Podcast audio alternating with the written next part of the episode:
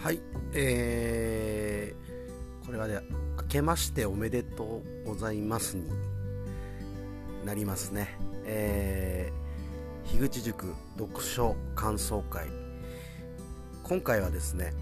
石垣ラジオでは、えー、1日に元旦には読書感想会はちょっとお休みしようかという話で、えーまあ、2月には配信する予定なんですけどもとりあえず1月の配信を見送ったということで、えー、今回に関しては春雨のつぶやきの方で、えー、読書感想をちょっと語ってみようかと思います。で今回紹介したい本はですね「えー、旅をする気」という本で著者が星野道夫さんという方なんですね。でこの方は、えー、知ってる方もいらっしゃるとは思うんですが、えー、1985年から90年代ぐらいに、えー、まあ、活躍した写真家でありエッセイストでもあったという方で、えまあ、アラスカの大自然や動物をね、えー、写真に収めながらエッセイを書いていたような方なんですよね。でこの方実はあのー、1996年にロシアのカムチャッカ半島でテレビ撮影かなんかだったと思うんですけども、ヒグマに襲われて亡くなってしまったんですよね、まあ、ものすごいクマを愛していた人だと思うんですよ。この本を読んでて、えー、そういうのは感じるんですけどもそういう人がなんか熊に襲われて亡くなってしまったことってなんか最初にねあのそのニュースを聞いた時はすごいなんか悲しいなと思ったんですが、まあ、今はね、えー、そういうふうには思ってないんですけどもなんかすごい当時衝撃的だったニュースでしたね。衝撃的に感じたあことでした、うん、でこの星野道夫さんのエッセイがですねこのまあ多分本職は写真家の方なんですけどもエッセイほんと秀逸でで、まあ、エッセイなんで何編も短編が何編も入っているんですが、えー、とにかくこう何て言うんですかね自然の描写が非常に上手なんですよ。でなんだろうなそのやっぱ視点なんですかねなんか。解像度が高いんですね自然を見る視点のなので読みながら結構情景がイメージしやすいんじゃないかなと思いますなんかそういう表現力の高い方だなというのはすごい思っていてこの旅をする木でもそういうお話がたくさんあります。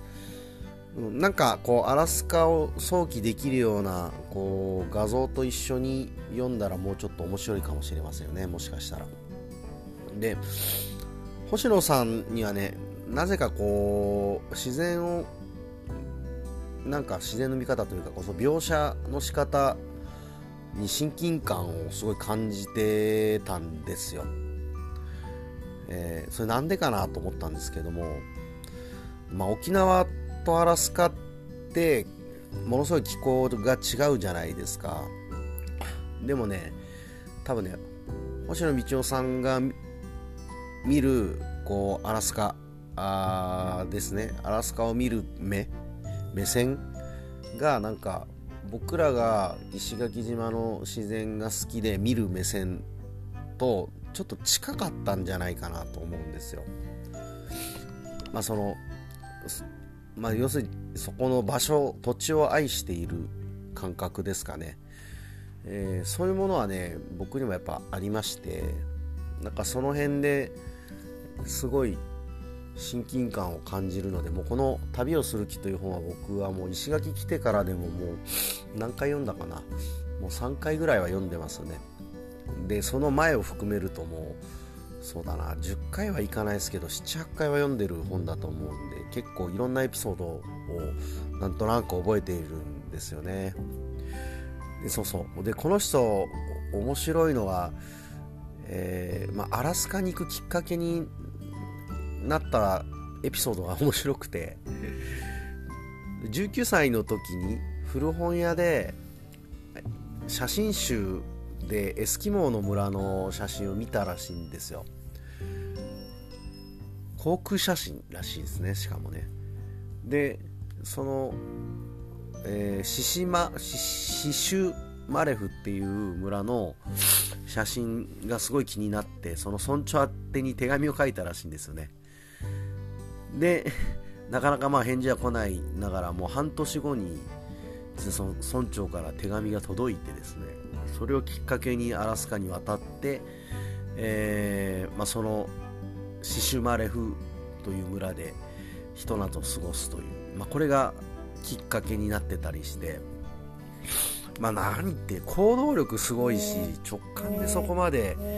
動けないっすよね。いやなんかこのエピソードをなんか聞いた時にやっぱりこういう こういう動き方できる人は面白いなっていうのをすごいなんか思った記憶があります。はい。でまあこの旅をする木なんですけどもいろんなエピソードが入っている中で、まあ、今回僕が一番好きなエピソードとして紹介したいのがブッシュパイロットの死っていう、えー、そういうね、あのー、タイトルのエッセイがあるんですけども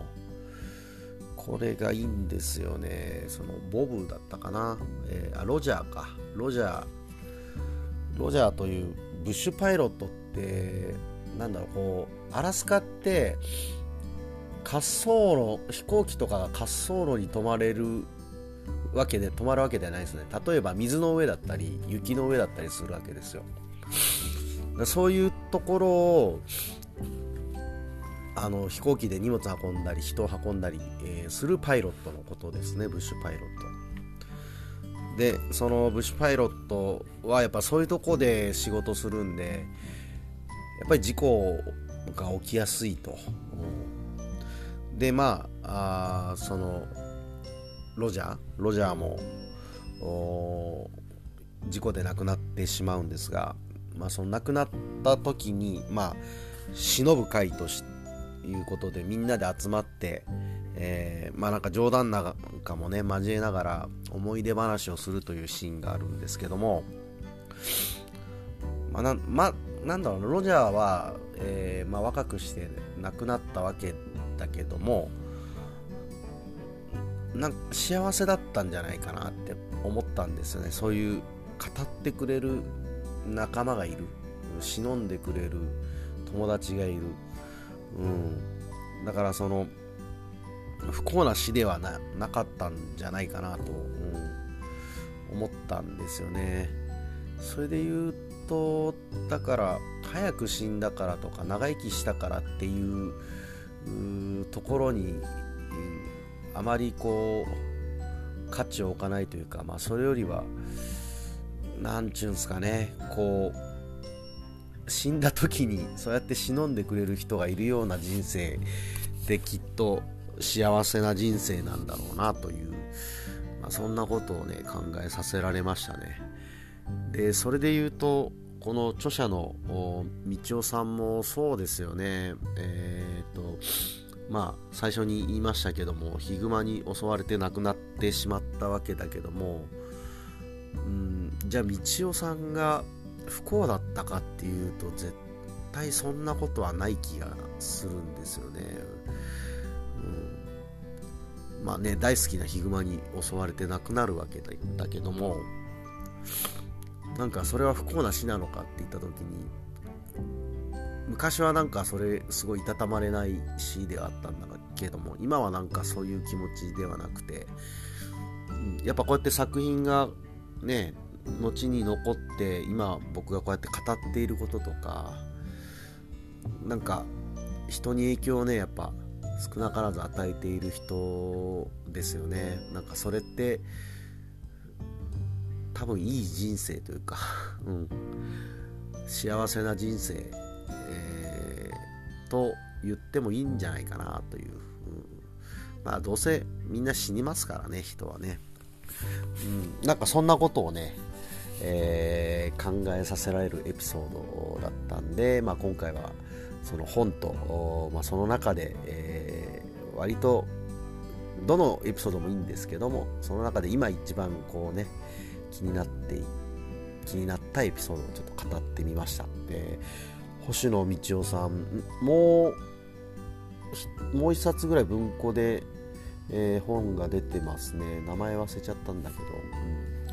うん、で本当薄いんですぐ読めます。600円だし。文春文庫。旅をする気ですね、えー、いい本だと思うのでもし気になる方がいたらよかったら、えー、手に取ってみてください。ということで、えー、2022年1月の、えー、読書感想会はこんな感じで終わりたいと思います。聞いてくれてありがとうございました。